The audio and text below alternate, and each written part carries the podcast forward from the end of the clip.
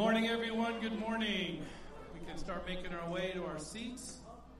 It's great to see everybody this morning. Welcome to Gateway Baptist Church. I'd like to welcome everyone in the gymnasium and all of those who are watching at home via live stream. We're just so grateful to the Lord that you're here to worship with us and enjoy time of being together as family. Just have a couple little announcements. One is this Tuesday evening. Uh, there's the, the men's outdoor adventures are continuing through these next few weeks. Um, this Tuesday night at 6 p.m. out at the Lagoon Park Trails. Uh, it's another time of a devotional and prayer and some hiking. Um, the information's on the blog under news and events. Uh, the last one they had a couple of weeks ago, I think they said 15 guys showed up, so it was a really good time of fellowship, getting to enjoy one another. And so that's this Tuesday night at 6 p.m. Also, want to remind everyone from last week, we still have these prayer guides, uh, back to school prayer guides after school started last week for the kids just for an opportunity, if you were here last week, for families to get together and pray. We have uh, scriptures that go under each one to pray for administrators, teachers, and students, uh, just to cover this uh, school year in prayer as we begin the new school year. So if I ask you, please stand as we begin our time of worship. I'm going to read Psalm 96, and what I'm about to declare is what we're about to sing. I'm so excited about this new worship song we're going to sing this morning, and it comes from Psalm 96. So let's go before the Lord. Oh, sing to the Lord a new song. Sing to the Lord, all the earth. Sing to the Lord and bless his name. Tell of his salvation from day to day. Declare his glory among the nations, his marvelous works among all the peoples.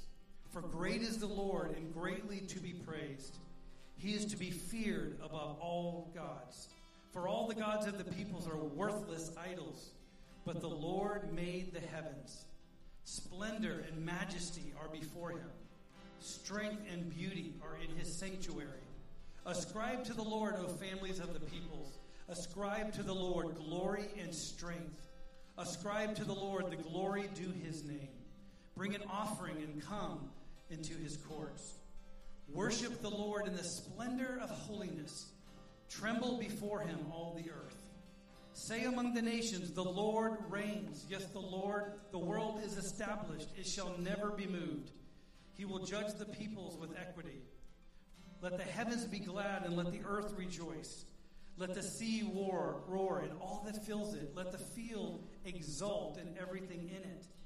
Then shall all the trees of the forest sing for joy before the Lord, for he comes, for he comes to judge the earth.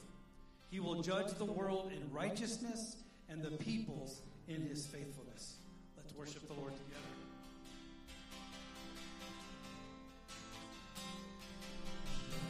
Majesty, the glory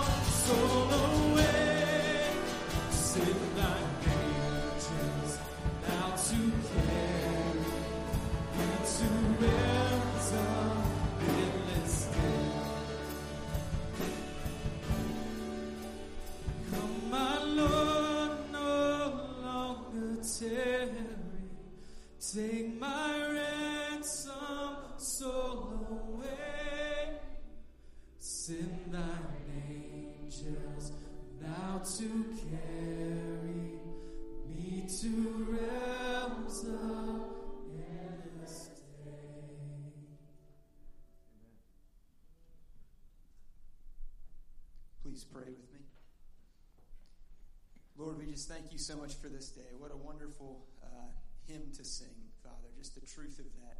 And we just love you, Father. We just thank you. And Lord, I just want to pray uh, Psalm 121, verse 1 over us. I lift my eyes to the hills. From where does my help come? My help comes from the Lord who made heaven and earth.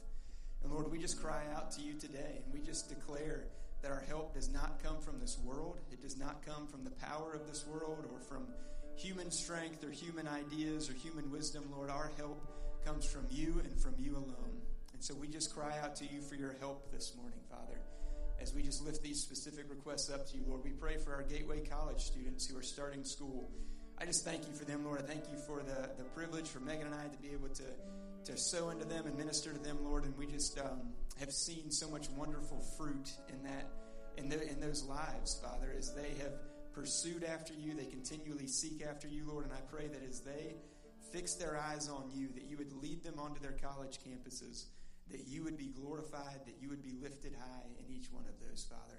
And we just pray you'd guard them, you'd protect them, you'd watch over their hearts and souls, um, and that you would just give them opportunity to proclaim the gospel on their campuses, Father. We just thank you for them and their, their faithfulness here, Lord. We pray for Foch Smart with his ministry to the guys of Safety Net, Lord. I know he's just, uh, for so many years, faithfully ministered there. We just thank you for that example, and we just pray that you would continue to bring forth fruit as a result of that, Father. That, that men would continue to come to know you, would continue to deepen their faith in you, and that you would just give Foshaw wisdom and, and endurance and opportunity and resources and all that he needs to continue doing that, Father. We just thank you for him there. We pray for New Life in Christ Church, Father, the Hispanic church that meets here on our campus, Lord. We pray for Eduardo and the leadership team and that you would continue to bless them and um, grow them spiritually, Father. Give them opportunity to minister your gospel to the Hispanic community here in Montgomery and that you would just show us how to love them and how to support them in their efforts there, Lord. We just thank you for them. We pray for our nation during this season of the COVID crisis with everything going on, Father. I know there's been so many health issues and so many financial issues and just so many things that have been broken, Lord. We just know that you are at work in the midst of all of this. We know, Lord, that um, you seem to be just stripping some things down, and we just pray that you would give us great faith in this time, that we as the church would declare your goodness and your mercy and your grace in the midst of this, that we would um, look to you in the midst of this, that we would point other people to you um, as, they, as our eyes seem to be fixed on this storm of this COVID crisis, Lord, that we would instead fix our eyes on you. Uh, Lord, we pray for the unreached people this week that we're praying for, the uh, Razahi of Northwest Yemen. They're a Muslim group. They struggle uh, with drug use and with having suitable drinking water, Lord, and we just pray that you would uh, meet them, Lord. We pray that you would send missionaries to them. We pray that you would save people from amongst their own people that would uh, that would take the gospel to them, Father. We just cry out for that for that unreached people group and pray that you would do a miraculous work and bring your gospel there. Um, Lord, we pray for the offering that's given today and already been given online. We just pray that um, we would be good stewards of that, Lord. We thank you for the opportunity to worship you by giving of our money, Lord, by just declaring our great need on you, declaring that our hope is in you and not in money. And Lord, I pray that we would all just have take that opportunity to give as an act of worship, and that uh, we here at Gateway would be good stewards of that, using that to further your kingdom and to further the gospel, Lord. And Lord, finally, we pray for Grady as he shares this morning. Just pray you would fill him with your spirit now. We pray against all distraction in his mind and that he would be able to come and clearly proclaim your word, Father. And that we as, as the church would hear that word, that we would be convicted by that word, that, that you, Holy Spirit, would continue to work that in our hearts all throughout the week, that we would remind each other of this word, and that we would um, be changed because of your word, Father. We just thank you. We just love you and we praise you. In Jesus' name.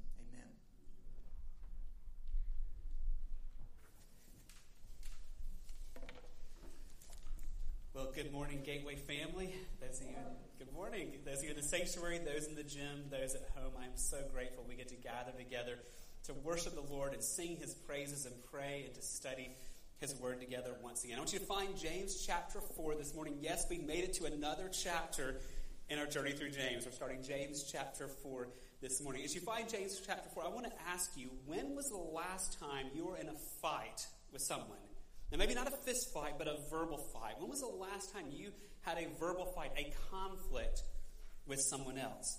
Kids, you ever had a conflict with your parents? Yeah, I see some nods in the room. Yeah, my, my own kids as well over there. Perhaps it was when you wanted something that you weren't able to get. Your parents wouldn't get you that thing you wanted, wouldn't let you do that thing you wanted to do. And so you responded sinfully to your parents, and unfortunately, they're sinners too, and they responded sinfully back, and there was conflict with them. Perhaps parents, you ever had conflict that because of your sin with your kids, where maybe your kids were fighting and they weren't giving you the peaceful home you came home from work wanting to have. And so, in response to their sin, you responded sinfully. They responded sinfully back to you, and again, there was conflict. How about married couples? You ever had conflict? yeah, I see a lot of nodding because I've met two couples the, over the years who told me they've never had conflict, and I'm pretty suspect about their claims on that. But I think all of us who are married understand we have conflict as well. We have expectations. When those don't, those don't get met, sometimes we respond sinfully, then our spouse responds sinfully back, and there's conflict. It can be between longtime friends when a friend disappoints you in something they did or didn't do, and you respond simply. They respond simply back, and there's that conflict. You know, because of our sin nature, friends, we can even have conflict with people on 1 800 numbers on the phone when you call customer service because the internet's down, right? I don't know about you, but I, have definitely had conflict in those situations. We've all had conflict, and James was going to address the topic of conflict this morning. Now, before we dig into what James says, I want to give us a definition of conflict to kind of guide our thinking to understand what James is talking about. This is not a definition unique to me. This comes from a guy named Stuart Scott. He's a biblical counselor at John MacArthur's church in California. He's a professor of biblical counseling at the seminary I went to, and he's written a number of books. And there's a great book he has in our resource center called Communication and conflict resolution. I think one of our Sunday school classes actually studied that here before. Here's his definition of conflict. I want you to see it up on the screen. Conflict is when two people sin against each other in their communication and are in opposition to one another. So, conflict is when two people sin against each other. They both commit sin in their communication, and they end up in opposition to one another. So, conflict, friends, is a two way street. Conflict takes two people engaging in sinful responses. It's two people striking out at one another. It can be physically, but often, at least in the church, it's more verbally with our words. Friends, unfortunately, this type of conflict, this, time, this sitting against one another in our speech, being in opposition to one another, is a normal part of our human experience. All of us have been hurt by conflict. And friends, if we're honest, all of us have caused conflict that have hurt other people. Friends, why do we have conflict? And for us as believers, as followers of Christ who love Jesus and been redeemed by his blood, why do we still struggle with conflict today? Christ has redeemed us through his death, burial, and resurrection. He has forgiven us of all of our sins. He has set us free from the penalty of sin. He sets us free from the power of sin. And yet it seems like we all still struggle with our words. And it seems like our words can so quickly get us into conflict. Why is that the case? That's where we come to in James chapter 4 because we have the answer this morning. Now we're starting a new chapter. Remember, chapters were added later to help us. It wasn't part of James's original letter. James's flow of thought really isn't being broken here. What we come to this morning builds on what we've just been seeing in James chapter 3. He's been talking to us about wisdom from above and how God's wisdom gives us peace. He showed us how the selfishness can break that peace in our lives. So it's very natural for them, after he calls us to be peacemakers, to now say, Why do you have conflict? Amongst yourself. So, as we read our text this morning, the question to be looking for is very simple Why do I engage in conflict? Why do you engage in conflict? What is it that drives us to have conflict, even though we are followers of Christ. So let's look at James chapter 4 for that answer. Can I ask you to stand, please, in honor of the reading of the Word of God? James chapter 4, just looking at two verses this morning, verses 1 and 2. I'm reading out the English Standard Version. James 4 1. What causes quarrels and what causes fights among you?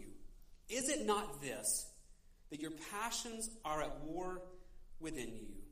You desire and do not have, so you murder. You covet and cannot obtain, so you fight and quarrel. You do not have because you do not ask. Would you pray with me? Father, we thank you for your word. We thank you that you love us so much. You've shown us who you are. You've shown us who we are, and you search our hearts and our soul, and you give us hard texts like this to cause us to peer into our heart and soul, to see the sin that we so desperately need to repent of, to see our need of your grace to transform us. So, Lord, would you use your word this morning to sanctify us, to grow us in godliness, to show us the path you want for us and how we relate to one another? And we ask it all in Jesus' name. Amen. Thank you. You may be seated. So this morning we're looking at these two verses. We're actually going to look at verse 1 in the first half of verse 2. We're not going to tackle that last phrase of verse 2 this morning. You do not have because you do not ask. I'm not skipping that. Don't worry. That's coming next week because that ties into verse 3. So just know if we don't get to that last phrase today, that will be part of next week's message for us. But looking at the first verse, this first half of the second verse of James chapter 4, here's what I want you to see this morning. Quite simply this. Our conflicts with others come from sinful desires in our own hearts. Our conflicts with others come from sinful desires within our own hearts. Again, James tackles this issue we all face issue of conflict, whether it's with our parents, whether it's with our kids, whether it's with our spouse, whether it's with our friends, whether it's with a coworker. He tackles the struggle we all have a conflict. But he does not let us excuse it. He does not let us justify. He does not let us blame others or blame our circumstances. He digs deep to show us our own hearts and show us that we are responsible for any conflict that we're engaged in because it comes out of our own sinful desires in our hearts. But friends, that hard truth is not given to us to make us hopeless. That hard truth is given to us to give us hope. Because though our conflict is a sign of a deeper heart problem, God is in the business of changing hearts. And God delights in transforming us and giving us grace to change us. So we'll see this morning our conflicts with others come from sinful desires in our own hearts. Let's dig into this. Let's look at the idea of conflict with others. I already gave you the definition. It's two people sinning against each other and being in opposition. And that's what James describes here for us. Look at verse 1 and look at the two words he uses to describe conflict. What causes quarrels and what causes fights among you? These are the, world, the, the words quarrels and fights here. Now, our English translation tones down a little bit what he actually is trying to communicate here on this. The word quarrels that we're translating quarrels here is a Greek word that literally means wars. And so it's a word that's used to describe in the Greek cultural time the battles that happen in a war. And so James is saying, what causes the, ba- the warlike battles among you, fellow Christians? He then uses a second word here. What causes fights? Fights can be any type of conflict, but it's especially used to describe combat, again, in a war situation. So, of all the words James can pick to describe believers arguing in conflict, he picks the word for wars and for combat. What causes wars and what causes combat among you, fellow Christians? That's really strong language, friends. Why does he pick this type description? Because our hearts, friends, are so deceitful. Our hearts so want to justify our anger, our argumentiveness, our conflict with other people. We can justify our responses in so many ways. So he's trying to wake us up to the danger of it. So I was studying this week on this text. One of the authors I was reading said it this way, and I want to read it to you because I can't say it any better than this. He says, James uses the vocabulary of war to express controversies and quarrels, animosities, and bad feelings among Christians. This is not because there's no other way of saying it, but because there's no other way of expressing the horror of it. Did you catch that? He says the reason that James picks these terms for war and combat, not because there's no other way he could describe quarrels among Christians and conflict among Christians, but there's no other way to capture the horror of what happens in the body of Christ when there's that type of conflict. We've all experienced the horror. We've all caused it at times. So James now makes us answer the question where does this problem come from? Why do we have conflict that causes wars and the pain of war and the pain of combat within the church? Well, he tells us the answer is in our own hearts. We can't look outward and point fingers at others. The problem, if we're engaging in conflict, is in our own hearts. It is a heart problem. Look at verse 1 again. What causes quarrels and what causes fights among you? Now, here's the answer Is it not this, that your passions are at war within you. Your passions are the problem here. Some of your translations may say your pleasures, your cravings, your desire, whatever you want to translate that as. The Greek word here is the Greek word hedone. It sounds familiar, that's where we get the English word hedonism from.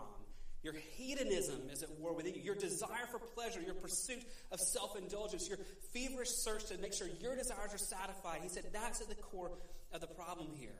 He's saying, don't miss this because this comes from within us. If we're engaging in conflict, it's not because of the problems out there, but it's because of the problem in our own heart. And friends, that truth is an antidote to conflict. It's a truth we need to hear. We can't blame our circumstances for lashing out in anger. Friends, we can't blame other people's sin to excuse our sin. We can't blame the stress of life or the trials or difficulties we're walking through to justify how we respond in sinful ways. None of those things cause us to lash out at others. Now, the reality is those things do squeeze us. When we squeeze those, it shows us what's inside. So here's a really easy question for you, not a trick question, okay? If you squeeze an orange, what comes out? Good, okay, good. Second easy question. If you squeeze an apple, what comes out? Apple juice, yeah. So you're squeezing the orange doesn't produce orange juice. All the squeezing does is make what's in the orange come out. You squeezing an apple doesn't, that stress in that fresh apple doesn't make apple juice. The squeezing apple just shows what's on the inside because the apple juice comes out. Friends, that's kind of what our life is like. When we get squeezed, in a sense, figuratively squeezed by trials, by stress, by difficulty, by other people's sin against us, by unmet expectations in our relationships, by disappointments in our life. We get squeezed by whatever is inside of us. If what comes out is conflict, if what comes out is anger, if what comes out is verbal words that tear down our spouse, our kids, our friends, the, the squeezing didn't make that in us. The squeezing, just like the squeezing of the orange shows what's in the orange, the squeezing us shows what's already in our hearts that comes out. Friends, as alarming as that is, our problem is even more deadly than that. Our problem is even scarier than that. Go back to verse 1 here. What causes quarrels, wars? What causes fights or combats among you? Is it not this that your passions are at, what's the next word here? Your passions are at what? At war. Friends. Our sinful nature is not just sitting by passive, waiting for us to get squeezed with some trial so it can come out. Our, our sinful nature is actually at war within us, attacking us to try to destroy us so that we respond simply so we destroy others as well. This is not the only place you see this in Scripture. Peter describes this in 1 Peter chapter 2, verse 11. I want you to see that up on the screen. Beloved, I urge you, as sojourners and exiles, to abstain from the passions, here you go, the passions of the flesh, which do what? They wage what?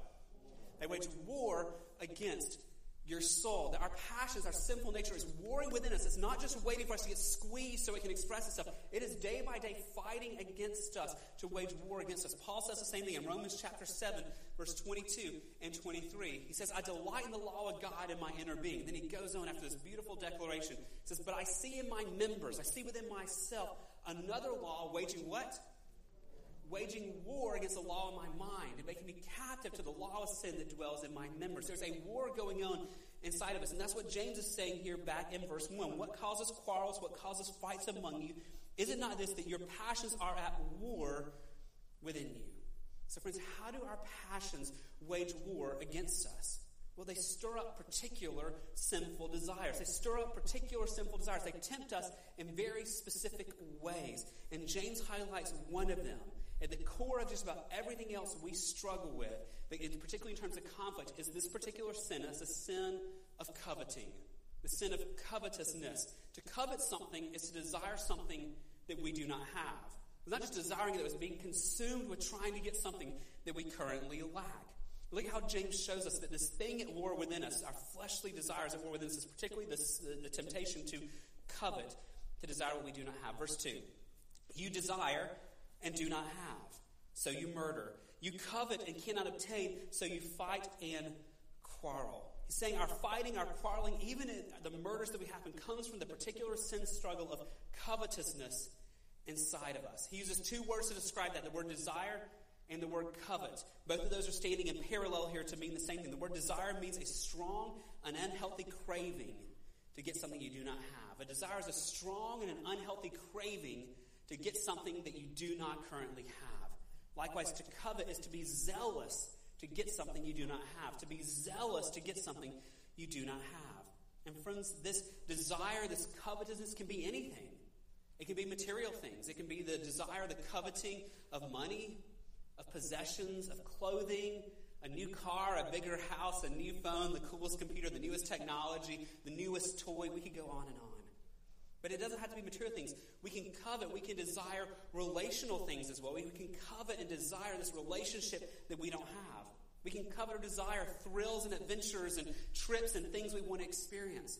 We can covet and desire wanting recognition. We can covet and desire wanting to be noticed and to have the praise of man. Friends, we can covet and desire what James is talking about here, even how we're perceived. We can have a covetous desire to be seen as trendy or cool or culturally relevant or influential or wise.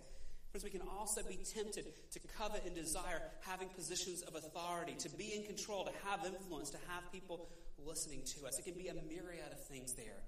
And whether the temptation is physical or relational or some status or some position, any form of coveting is deadly to us and deadly to others. That's why the Old Testament addresses this so directly in the Ten Commandments in Exodus chapter 20, verse 17. And what we call the Ten Commandments, you remember one of them is this You shall not, what's the next word? You shall not covet your neighbor's house. You shall not what? Covet your neighbor's wife, or his male servant, or his female servant, or his ox, or his donkey, or anything that is your neighbor's. This desire for something we don't have is forbidden all the way back in the Ten Commandments.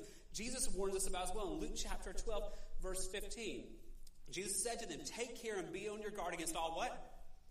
All covetousness, for one's life does not consist in the abundance of his possessions. So we're warned in Scripture about the danger of desiring things that we don't have, of coveting things that are not ours. Again, whether it's physical, relational, some status, or some position. Friends, when we fail to heed those commands and those warnings, and we let covetousness take root in our heart, we become willing to do whatever we can to get that desire met, including fighting, quarreling, hurting other people, even murder.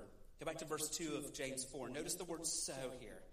It says, You desire and do not have, so you murder. You covet and cannot obtain, so you fight and quarrel. Now, that word so is really important because encapsulating those two little letters is the process that leads us from desire to incredible division between believers. It leads us from desire to murder, even. And there's a really helpful process that, that is, helps me understand what happens in that little word so. There's a book I mentioned to you last week called The Peacemaker. We have it in the Resource Center by Ken Sande. He has a chapter in there where he unpacks what he calls the progression of an idol in our hearts. And as I was studying this text this week and trying to unpack this word so and how this happens, I went back to this book and it's really helped me think through how does this progression happen? From desiring something to being willing to kill someone over it. From coveting something to being willing to fight and quarrel over it. And I want to share, he has four steps that he shares in this book. And if you want to go deeper on this, I encourage you to pick up a copy of it and read. But there's four steps of how these desires lead to such division between us. And I want to mention to you briefly because it's incredibly helpful in my own heart to figure out what's happening in my heart. It's helpful in my parenting to help my kids think through what's going on in their life as well. And I pray it'll be helpful for you. So, four steps in here. Number one, the first step is I desire. First step, I desire. There's something that I do not have that I want. This can be a sinful desire, but it also can be a good desire. It's kind of a neutral thing. There's something I desire, but I don't have it. This is verse 2 here again, what James is telling us. You desire and do not have. So we start with the desire, but the problem is the desire doesn't stop there. Step 2, I desire now becomes I demand.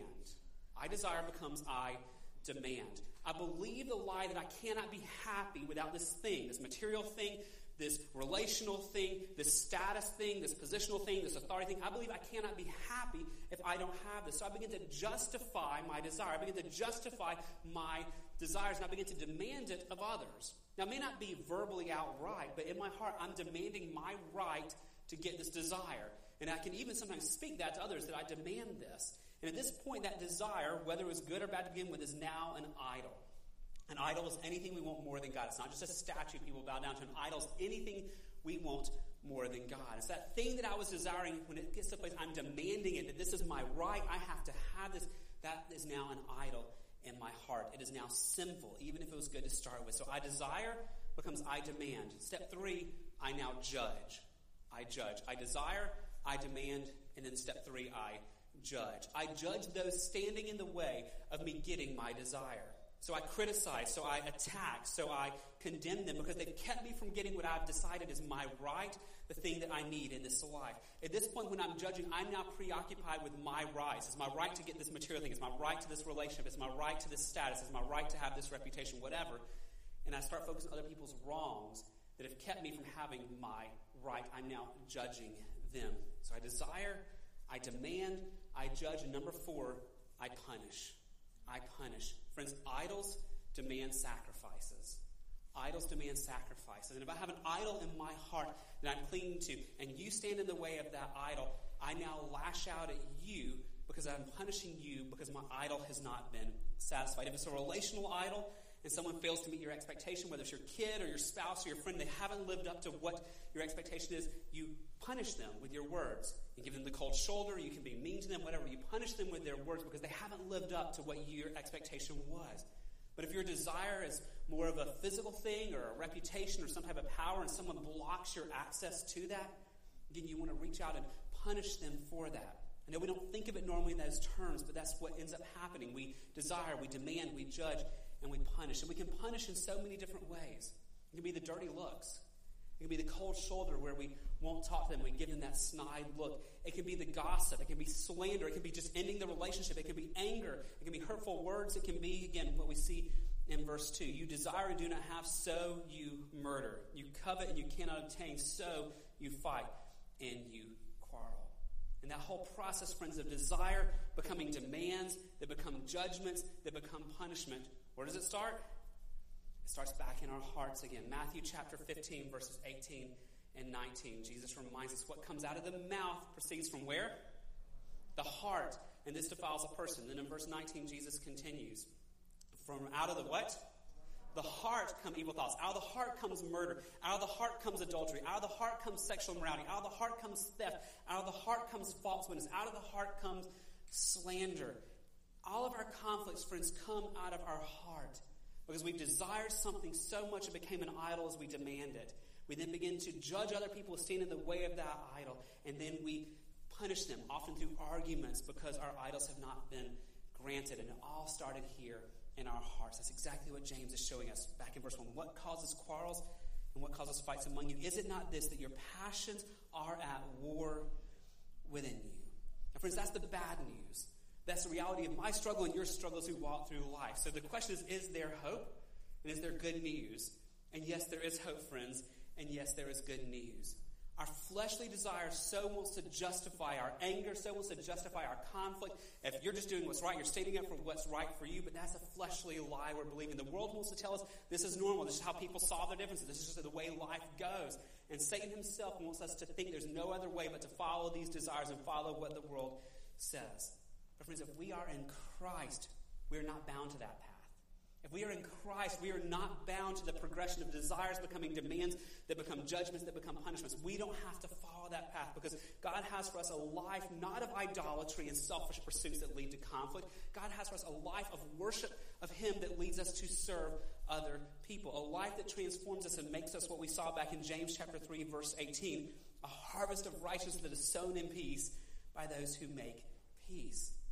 How do we get there, friends? How do we put off this fleshly response of judging and punishing people because our desires haven't been met? And how do we put on a life of being peacemakers and a life of a harvest of righteousness?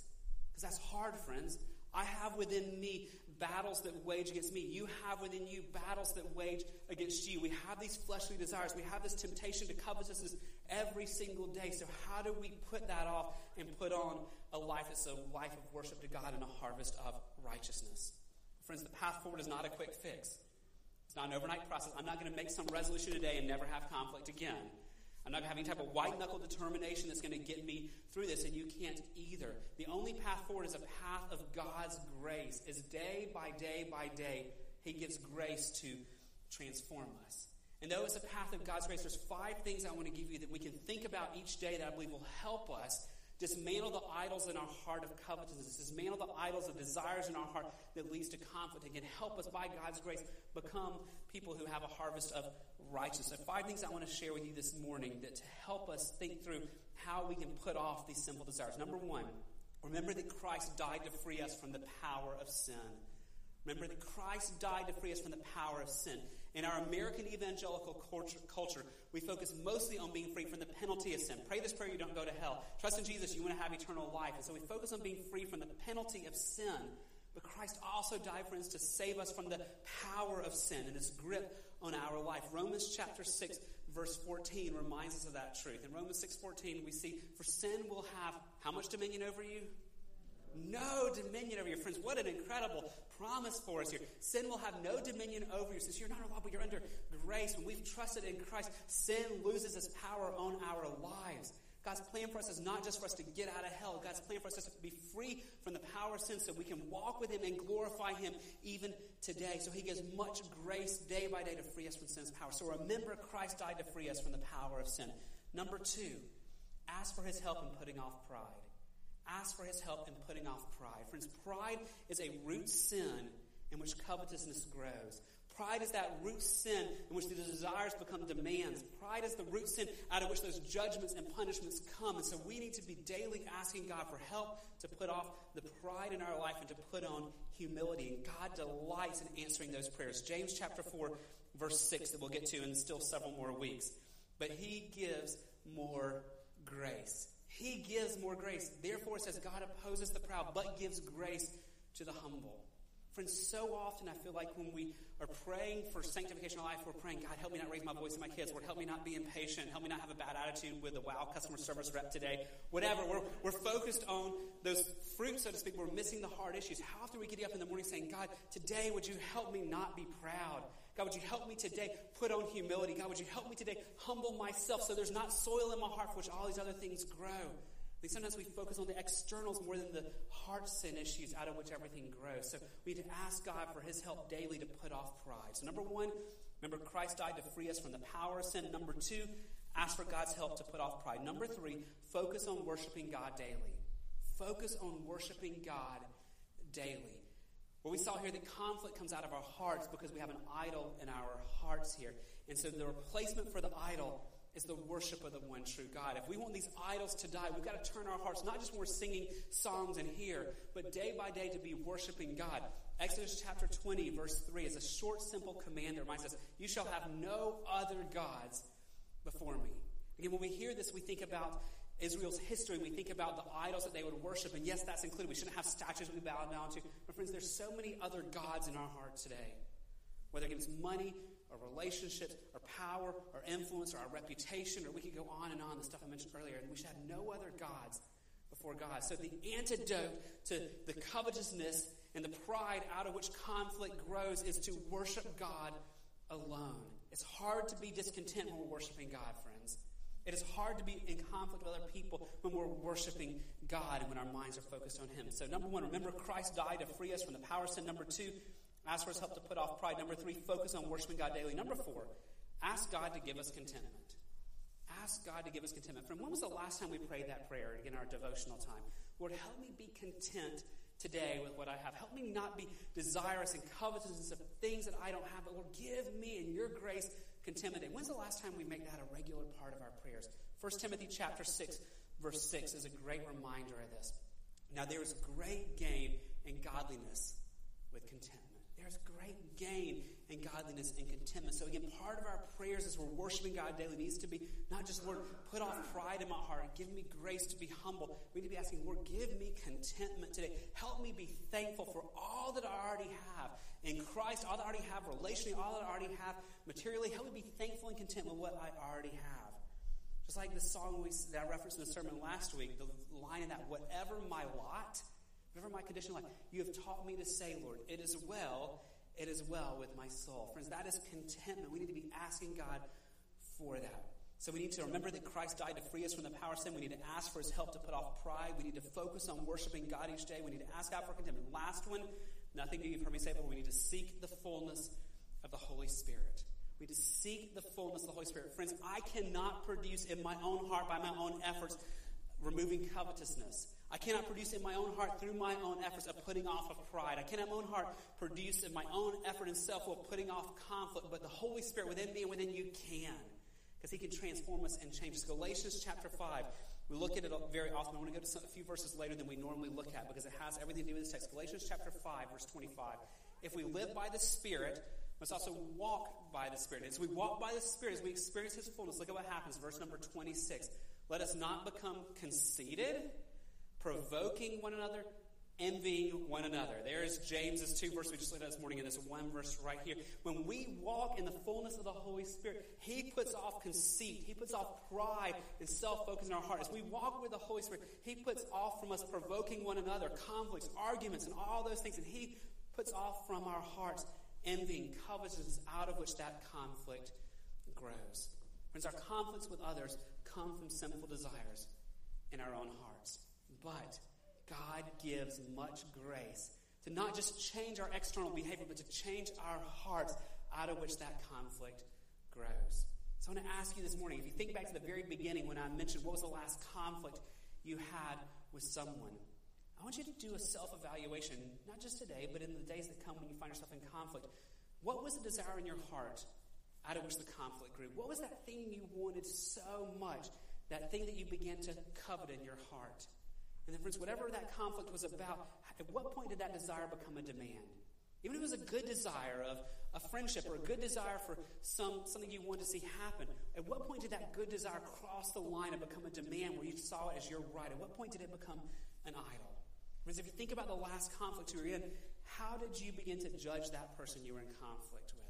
How did that desire and demand lead you to judge others? What were you thinking that led to that judgment? And then finally, how did you punish them? How did that conflict play into that? Because, friends, if you're a child of God, do you realize this morning that God wants to give you grace upon grace upon grace upon grace to free you and to free me from the idols in our heart, to free us from these covetous desires that lead to conflict? Because that, let that be our prayer as God's people this week. That God will so sanctify us and change our heart affections, that peace will flow in our relations, not because we just tried harder, but because He has changed our heart. Because in just a moment, we're going to stand and sing our closing song. And I pray that what we sing this morning will be your prayer of surrender to the Lord for these things. We're going to sing, O Lord, my rock and my redeemer. Jesus, the Savior of my ruined heart. So we think about the conflicts we've had with others' friends. We have ruined hearts out of which they've come from, and we need His grace. And I pray that it's your prayer and my prayer this week will be what we see in Psalm, that we want Him to break our bonds of sin and shame. Would you pray with me? Father, we do thank you for your word. We thank you for your love for us. God, we thank you that as your children, you love us so much, you do not leave us where we are. God, that you show us the way out. You show us the path of grace to pursue. And Lord, I pray that this week, in my heart, in the heart of these precious brothers and sisters, through your Holy Spirit dwelling within us and your Holy Spirit opening your word to us, that God, that you would show us those desires in our hearts that have become demands. That God, you would show us where we've crossed the line and you show us idols in our heart, not to break us so that we're miserable, but to break us so that we can repent, Lord, and run to you for forgiveness and mercy and restoration.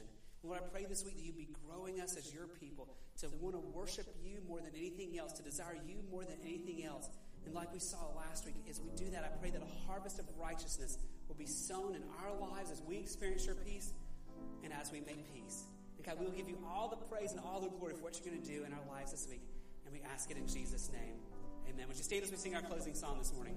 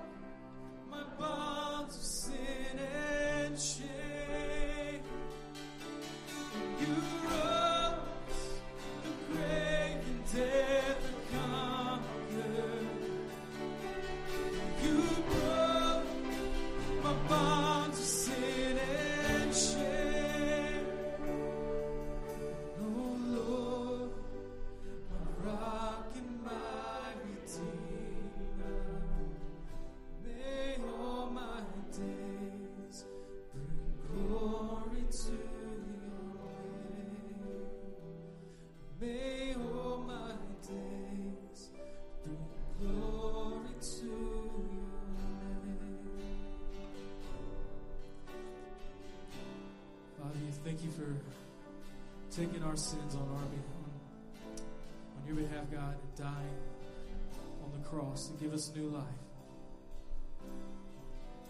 So that our ruined lives can be changed, God. That you can given us new life, God. You can give us a new heart, God. Because your justice is satisfied. Because Jesus took on our wrath. So that you could make a way, God, to save sinners bring people to you. Father, may we reflect this week, God, on that goodness, God, on your goodness and giving your Son, God. May we look back on all the many ways that you have blessed us, God, and find contentment, God, in what we have, God, that we do not deserve. Instead of being covetous and longing for things that we do not have, God. Break our hearts, Lord, as we go. In your name we pray. Amen. You are dismissed.